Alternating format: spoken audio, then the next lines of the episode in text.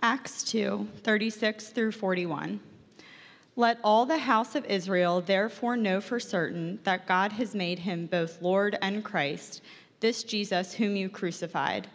Now, when they heard this, they were cut to the heart and said to Peter and the rest of the apostles, Brothers, what shall we do?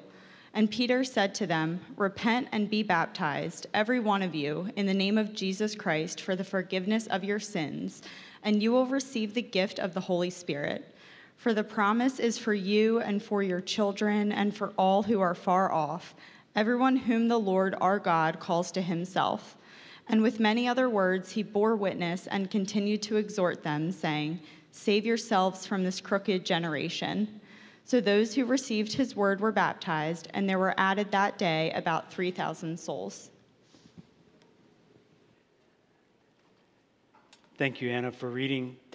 We read about a message that just cuts to the heart of people. A message where people receive it. It says 3,000 received that word, and their lives were changed. That, that is a different kind of reaction than normally what a mob or a crowd would have. Normally, a mob or crowd knows what they want and they're kind of heading that direction. But here they are stopped in their tracks by a message. And I want us to understand what is that kind of message that actually changes people like that? What caused that? This morning, if, if you'll let me, I'd like for us to work back up to the portion of scripture that Anna just read a few moments ago. I'd like for us to kind of do the backstory and lead up to the reaction, the response by the congregation, the crowd, the multitude that were there that day. So if we zoom way out, we are in Jerusalem around, let's say, 33 AD, close to that. Jesus at this point has lived, has died, has been buried, and is risen from the dead. And there were eyewitnesses that saw it. Eyewitnesses also saw Jesus ascend to heaven, taken up to heaven in a cloud. So there were those that, that saw that event happen. But before Jesus ascended to heaven, he had told his disciples, I want you to wait in Jerusalem. I don't want you to leave until the Holy Spirit comes and empowers you to be my witnesses. And so they were waiting. And we talked about what happened at the end of that wait on the day what we call Pentecost in Acts chapter 2 tells us they heard a noise like a wind even as they were gathered together in, in a room and there were tongues of fire that came down. So, this is a miraculous occurrence. This had never happened before. A tongue of fire comes down on them. It says they were filled with the Spirit. They were waiting on the Spirit, and the Spirit comes. And there's physical confirmation of something extraordinary that happens because they're, all the disciples there begin to speak in languages, languages they hadn't studied and they speak in languages, and it's heard in people's native languages, which was significant because gathered in Jerusalem at that time were people from all over the Roman Empire who spoke all kinds of different languages, and they hear the works of God, they hear the story of God in their own language. The scene was so strange. The explanation for some is there has to be intoxicating beverages. That's this kind of stuff doesn't happen, which, as you think about it, it's pretty lame explanation. You don't know what's going on, so yeah, someone's drunk, someone's high, you know, something strange has happened. It seems like you could give a lot more thoughtful explanation, but I actually want us to think about okay, if that's a lame explanation for this miraculous work of God, what is a reasonable one? What, what conclusions are we meant to draw? What is the explanation? And does it even matter? Does it matter for you? Does it matter today still what the explanation for this event that happened a couple thousand years ago? If you are a Christian, I will say it does matter because this event, whether you even know exactly how, this event has formed you. Your walk with Jesus can be understood largely because of this event. As a matter of fact, what you're going to hear is the first words of a witness after the resurrection of Jesus, kind of explaining what the resurrection meant and even what this event meant. So it's significant. But even if you're not yet a Christian, if you wouldn't yet identify yourself in that way, I hope it, it'd actually be an honor if you would take time to listen this morning because I think there's a potential of maybe some light bulbs going on and like, oh, that's what that meant. If you have your Bibles still open, and I hope you do keep them in front of you, because we're going to look at several verses. We're going to dig for what is the meaning with Holy Spirit, tongues of fire, languages, wind, sound, mighty works of God. What does all, all of that mean? Let's look at verse 14 of Acts chapter 2. So, again, we're going to go back kind of to how it all leads up, and then we'll see the reaction. Verse 14, it says, But Peter, standing with the 11, 11 other apostles, lifts up his voice. Kind of as a spokesman, he addresses them Men of Judea and all who dwell in Jerusalem, let this be known to you and give ear to my words. These people are not drunk, as you suppose. It's only the third hour of the day. But this is what was uttered or spoken through the prophet Joel, which is a pretty remarkable statement. So Peter is saying to understand what just happened, you need to understand what Joel said. And it's remarkable because Joel gave his prophecy, he gave his words 700, 800 years before this event. So it's like us saying, well, to understand something that happened last Tuesday, you need to go back to 1300. You go, wow, really? And so Peter's going to explain exactly what it meant, but Peter's point is significant. To understand this particular event, you're going to have to understand what God said about it centuries before it happened. And understand that, you have to appreciate and you actually get a glimpse into something. And that's what I want us to take a glimpse into this morning, and that is a glimpse into the greater plan of God. This is what happens when God's plan becomes clear. I think that's why Peter references Joel to tell us this is what it looks like when God's plan gets clear. So, actually, what Peter does is he takes some of the exact words that Joel said seven centuries, eight centuries before, and he begins to apply those to what just happened. So, verse 17, that's where he starts. There's some of the direct words from Joel chapter 2. It says, And in the last days it shall be, God declares, that I will pour out my spirit on all flesh. God is giving something. More accurately, he's giving someone, and that is his Holy Spirit. He's pouring it out on all flesh. And his spirit, it says in verse 17 and 18, is for everyone. For everyone, all flesh, both sons and daughters, both male servants and female servants, the young and the old. There's this, this message of inclusion, it's for everybody. And a sign of what God is giving is the sign of speech. He says, Your, your young daughters, your young men, they will, they will prophesy, they will speak. There's something that God is doing, and actually, there will be men and women that will be able to give an explanation of this is what God is doing. There will be this inclusion of not just men, but women, not just young, but old. It'll be a wide range. And the giving of the Holy Spirit is also accompanied, it says, by extraordinary wonders and signs. There are elements. There's fire. Look at verse 19 and 20. You see like darkness and smoke. And the people living in Jerusalem, as they're even hearing of these signs, they had to think of just a few days before the crucifixion of Jesus, there were these amazing, miraculous signs. Darkness eh, engulfs the, the, the area of Palestine. And, and even on Pentecost Day, there's extraordinary signs. And all this the goal is for salvation because verse 21 says, and on that day, all these signs, all of God's work of the Spirit, is so that everyone who calls on the name of the Lord will be saved. We may, if you've been around church too long, you probably get just maybe over familiarized with the word saved, but it does imply you're in danger if God doesn't rescue your, your life, your soul is in danger. If everything's all good, you don't need a rescue. But if you're in danger, you do. And everyone who calls on the name of the Lord will be saved. Those days, those days, Peter is saying, those days have arrived. The days that Joel spoke about, those have arrived. The promised Holy Spirit has come. And then the question you want to ask is well, I understand that's what Joel was talking about. I understand that the Holy Spirit has come, but what does that have to do with Jesus? because Joel didn't mention Jesus. So, what is the connection to Jesus? We, we can maybe get an understanding of the Holy Spirit coming, but what is the connection to Jesus? What does that have to do anything with him? And then there's this, I don't know, like a gear shift. I could call it a, a detour, but it's when it's about Jesus, it's not really a detour because all the Bible's about Jesus. So it's not so much a detour as a shift in gears to explain exactly who Jesus is. Look at verse 22. So after, after telling this prophecy of Joel and saying, These days have arrived, he says to the people, Men of Israel, hear these words, which should also tell us, like, let's lean in and pay close attention. And then he says, Jesus of Nazareth, a man attested to you by God with mighty works and wonders and signs that God did through him in your midst, as you yourselves know. What, what he's doing is laying a foundation to get a glimpse of what it looks like when Jesus' identity becomes understandable and undeniable.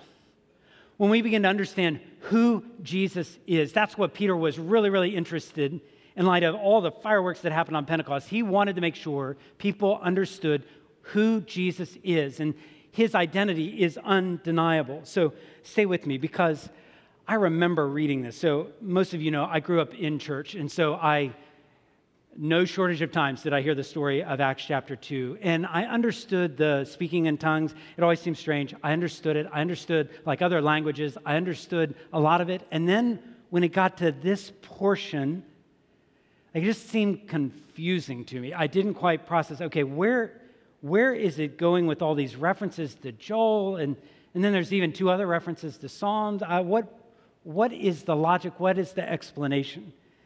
So if you can just stay with me as we kind of track what is the identity of Jesus? Who is he? There's a lot of different ways we get at identity. So, in some ways, when you give someone a resume, you are, you are giving them at least a limited portion of your identity. You're saying, This is who I am, this is my background. This is where I've come from. Or even social networks where you upload a, a, photo and you give your education background, or you say, here's my nationality, here's where I live. All those things are, are meant to say, I'm identifying myself. What is Jesus' identity? This man who Peter says, this man from Nazareth, let's understand him more. Because here's his identity God showed that Jesus is authoritative and accredited, he is validated. And we know that because he did works and signs and wonders. And what Peter says is, You all saw him. Like you saw these works, you saw these wonders that Jesus did. You know I'm not making these things up. You saw them.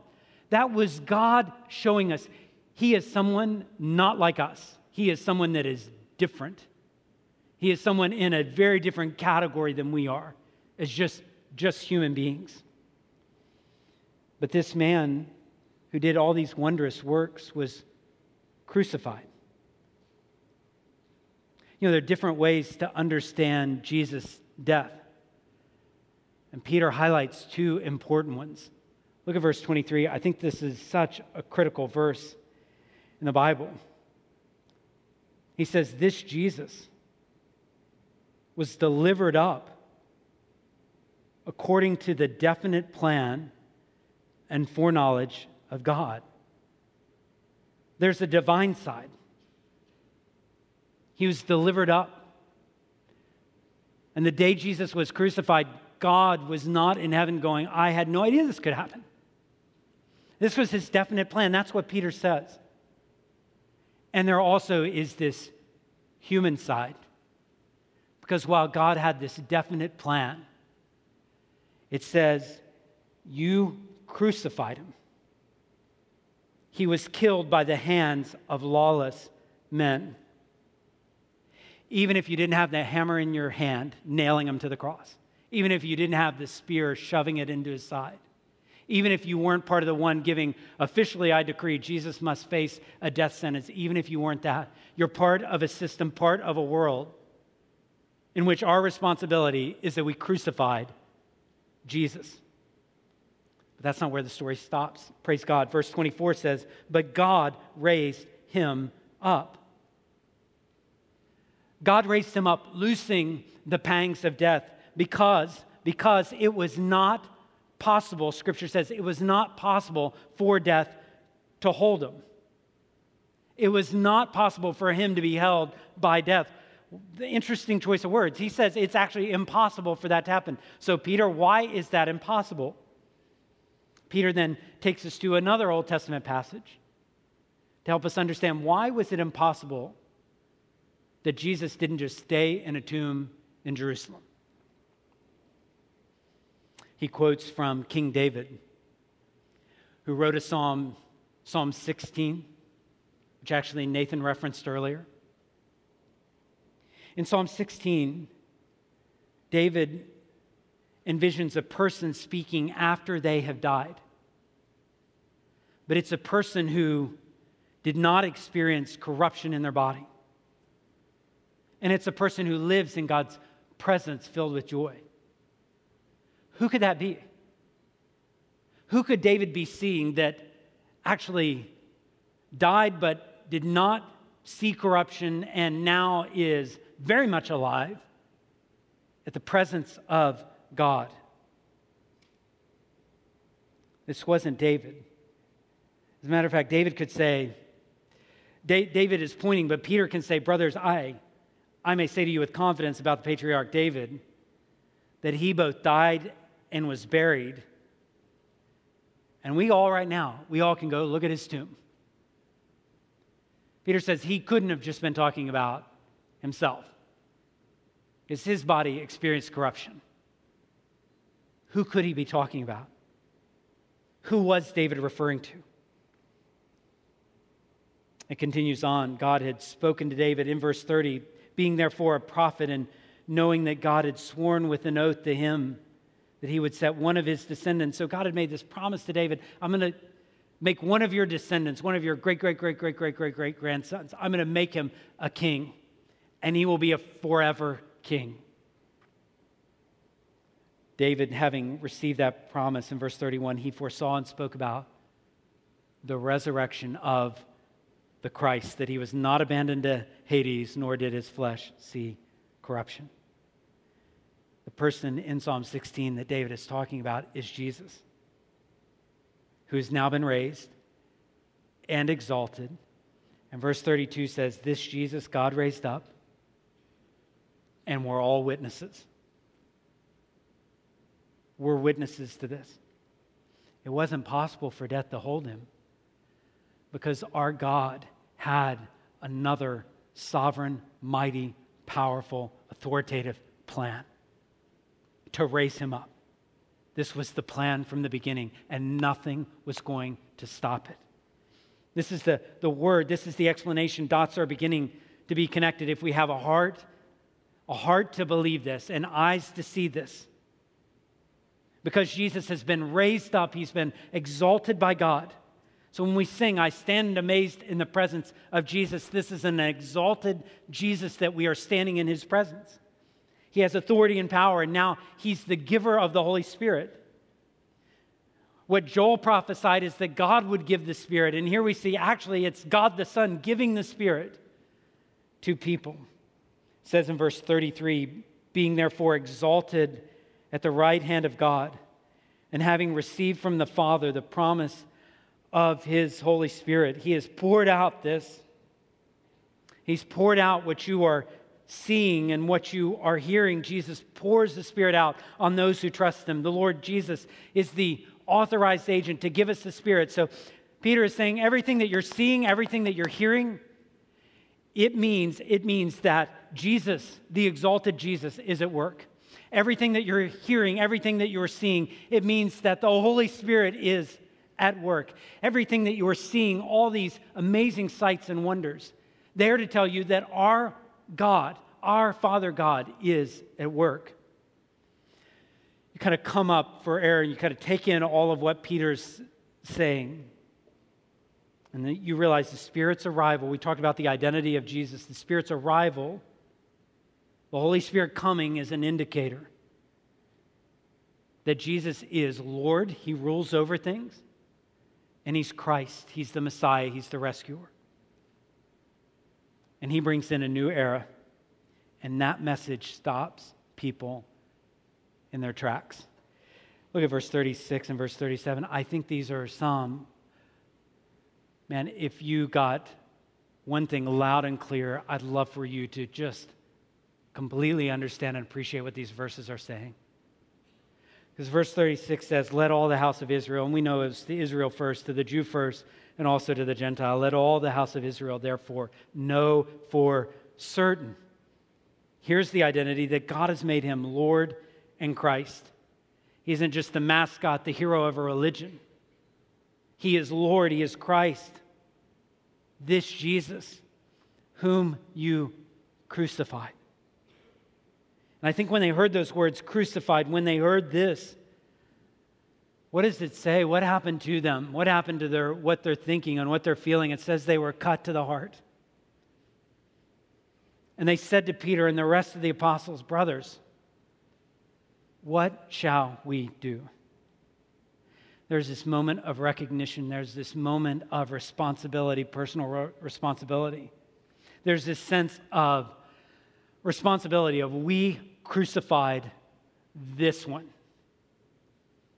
And there's a sense of helplessness like, what are we going to do?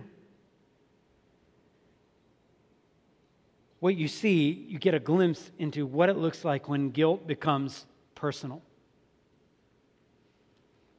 When guilt becomes personal. I think sometimes we're in danger. I know there's a tendency we can present the gospel, we can talk about Christianity in such a way where we're mainly talking about sin and guilt and shame. And, and, we could miss the whole identity of Jesus as Lord and Christ and all that. But I think there's another danger, maybe that we're more susceptible of. And that is probably most would say, I don't have any problem with Jesus and Lord and Christ and all the God stuff. I don't have any problem with that. But I wonder when the last time it was that we were actually cut to the heart, feeling that guilt is actually personal, that we did something wrong, that we have rebelled. I wonder how long it has been since we realized what we did was against God Almighty, and even more specifically, against Jesus Christ. I wonder if we connect that. Has guilt become personal? Do we even have words like, yeah, I've been cut to the heart recently because of my sin? I've had to think through, like, I am helpless to save myself because of who I am and what I've done. I just don't know that those thoughts or those words come to our mind. I think we're conditioned in the opposite way. We don't think about them. So, so let me give you an example. I think I could feel very bad about materialism. Like, let's say I just have a materialistic, consumeristic streak in my life, and let's say my house is just filled with all sorts of nice things, and my credit card statement matches. Like, I just love to buy stuff. And I could say, yeah, I need to work on that, and I need to get, be more generous and less selfish, I guess. I need to. But could it be that when God is looking at that, actually, a more accurate assessment is not just I've got a few bad habits. But I looked at my stuff and I, I at that and say, as long as I have this stuff, I think I'm okay. And Jesus, frankly, you're not enough because I need this stuff. And I'm willing to go into massive debt to acquire this stuff because I just don't think, Jesus, no offense, I just don't know that you're enough. Well, now, when I, when I put it through that lens, I could be cut to the heart to, that I'm looking at the Savior who bled for me saying, I don't think you can help me here. I think I'm going to need some extra help. Could it be that I'm, I'm prideful and I just kind of go, yeah, I'm just a stubborn, prideful, you know, that's just our family. That's a, in the genetics, it's just the way it is. I'm, I kind of like to have things my way. But then I, I, I wonder when we're cut to the heart, I wonder if it looks very differently when we begin to realize I know Jesus told me that I'm to forgive, but frankly, I don't care to. So, Jesus, I don't think I'm going to obey you on that. And Jesus, I know you told me not, not to sleep with a person before I'm married, but frankly, I think I'm going to do things my own way. I know you've given me instructions.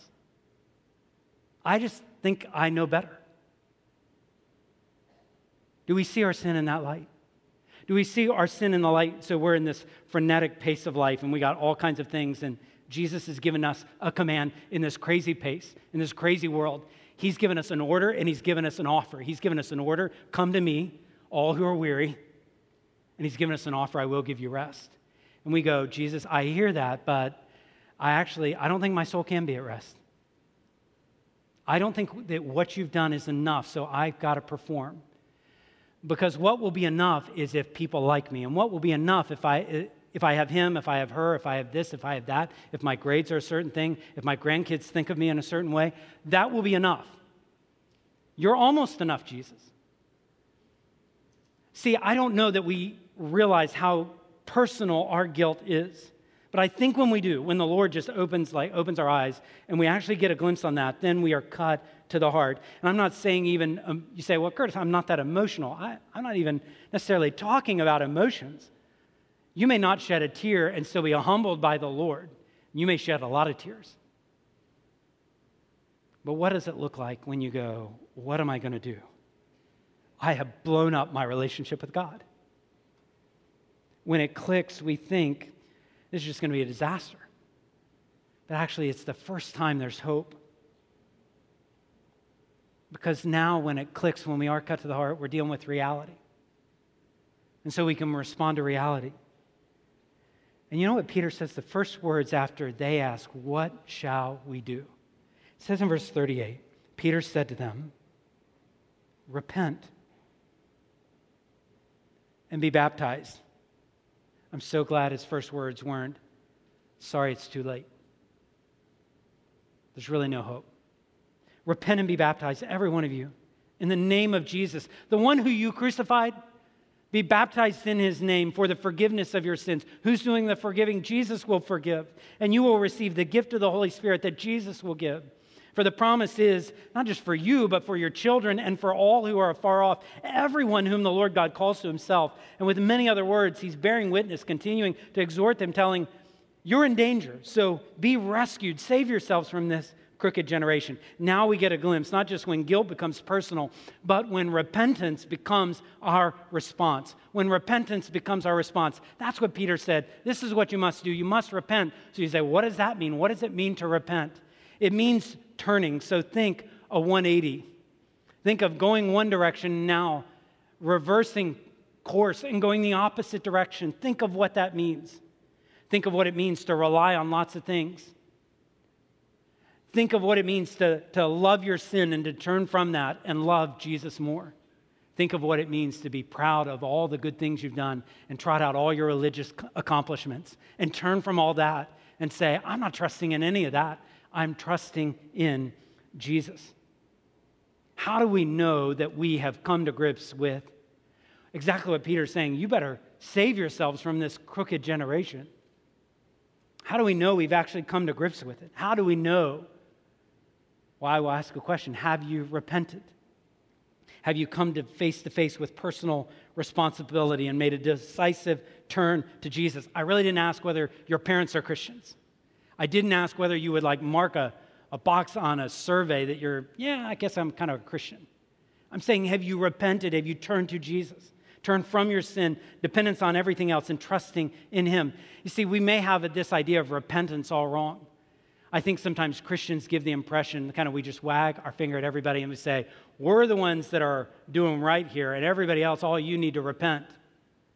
But actually, repentance is something that should land to all of us. We all need to turn. It's that there is a call on all of us to turn. So we don't just point outside a nice church building like this and say, yeah, those people out there need to repent. We say, God, have mercy. We all need to repent. We all need to turn. In relationships, you notice, you notice, if the relationship really matters to you, you notice the obstacles in between you and a close relationship with that person. And if they really matter to you, you don't want anything in the way. And that's what repentance is. Like, you don't want obstacles in the way. You don't want something interfering in your relationship with Jesus Christ. So you turn from that. You want to be His, totally His. It's not a, a paranoia, some guilt ridden conscience that we have that is a little bit excessive. This is like we want Jesus, so we're turning from everything else, making a decisive turn to Him. And repentance isn't something that I, I did once, it's something that I'll do all the time. This ought to be a regular part of my life. I'm turning from things and trusting in Jesus. I'm putting my full reliance in Him. And I'll need to do that this week. And there will be other things that seem really attractive, and I'll pursue those things like I should not. And the Lord will, in His mercy, correct those things. And I'll have to say, Lord, have mercy. I want to turn from those things. I want to trust in you. How do you know you've come to grips with it? You've repented. How else do you know that you've come to grips with this message?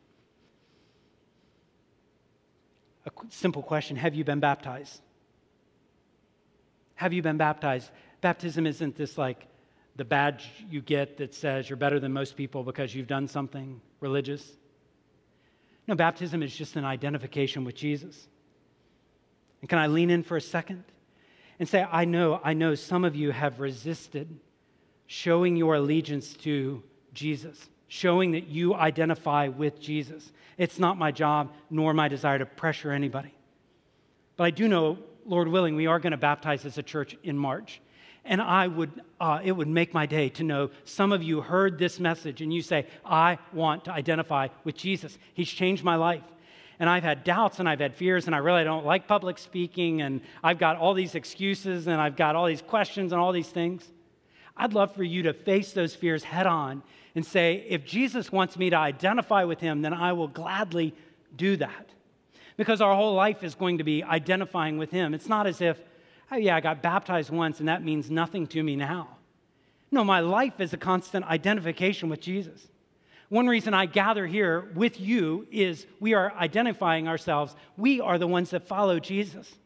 We follow his teaching. When he says this, we bow our knee. One of the reasons why we take the Lord's Supper is we say, we identify with Jesus. One reason why we show love for each other is Jesus said, by this, everybody's going to know you're my disciples by the love you have for each other one of the reasons we speak up when someone says something about our Lord, Jesus Christ. We speak up because we identify with him. We're not ashamed. This is a decision, but it's more than a decision, it's a way of living where you say, I want to repent, I want to identify with Jesus, and I want to walk in the forgiveness of sins. I know there's a moment where you pass from death to life. But frankly, you're going to need the forgiveness of your sins tomorrow and the next day and the day after that and the day after that. You're going to need this kind of the rhythms of grace that you see here. You're going to need this message that Peter was talking. You're going to need that every day till you meet Jesus and everything's made new. The Holy Spirit, receiving the Holy Spirit, that wasn't just a, well, that was interesting, kind of one time event. But actually, the Holy Spirit comes into your life and guides and also produces fruit. So you will need the Holy Spirit the rest of your lives to produce love and joy and peace and patience and kindness and goodness and gentleness and faithfulness and self control. You're going to need the Holy Spirit working in you. Does any of that, does any of that sound like anything you've experienced? Does this sound like your day to day? repentance, identification with Jesus, forgiveness, walking in the Spirit? Do these rhythms display themselves anywhere in your life? If they don't, what are you going to do about that? Could you talk to someone about that? Could you talk to the Lord about that? Could you go public with even your questions, your doubts, or maybe your decision? I love Acts 241 it's kind of in summary to what all Peter had been saying. It says, So those who received his word were baptized. And there were added that day about 3,000 souls. You know, the number, the number doesn't matter to me so much this morning of how many might be added to the Lord. But I'll tell you what really, really matters to me today, and that is your response. What will you do with Jesus? What will you do? What will you do with his commands? What will you do with his offer? I have, I have nothing to add to that offer. That author can, can, can change your life. That offer of grace and forgiveness could start something today that will be enjoyed for eternity future. And my goodness, my prayer is that that wouldn't be distant from you, but that you would respond today, that you would talk to someone today before you even left. I'd like to pray for all of us to live in light of this passage in Acts 2. Can I do that? Our Father, thank you for your words. I pray they're loud and clear to our hearts, and where you are cutting our hearts today, maybe with our own guilt and our own shame, I thank you that what you cut, you can heal. And we don't want to we don't want to settle for anything less than true grace coming. We don't want to tell ourselves it's okay when it's not. So, Lord, help us discern what's going on in our hearts right now and give us boldness and courage to take decisive steps toward you. May we live our lives filled with the Spirit, filled with experiences of your grace. Thank you for your love and your kindness to us. And whatever else is in our mind today, I pray your plan and your love would be the first and foremost. Rescue this morning. We ask it in Jesus' name. Amen.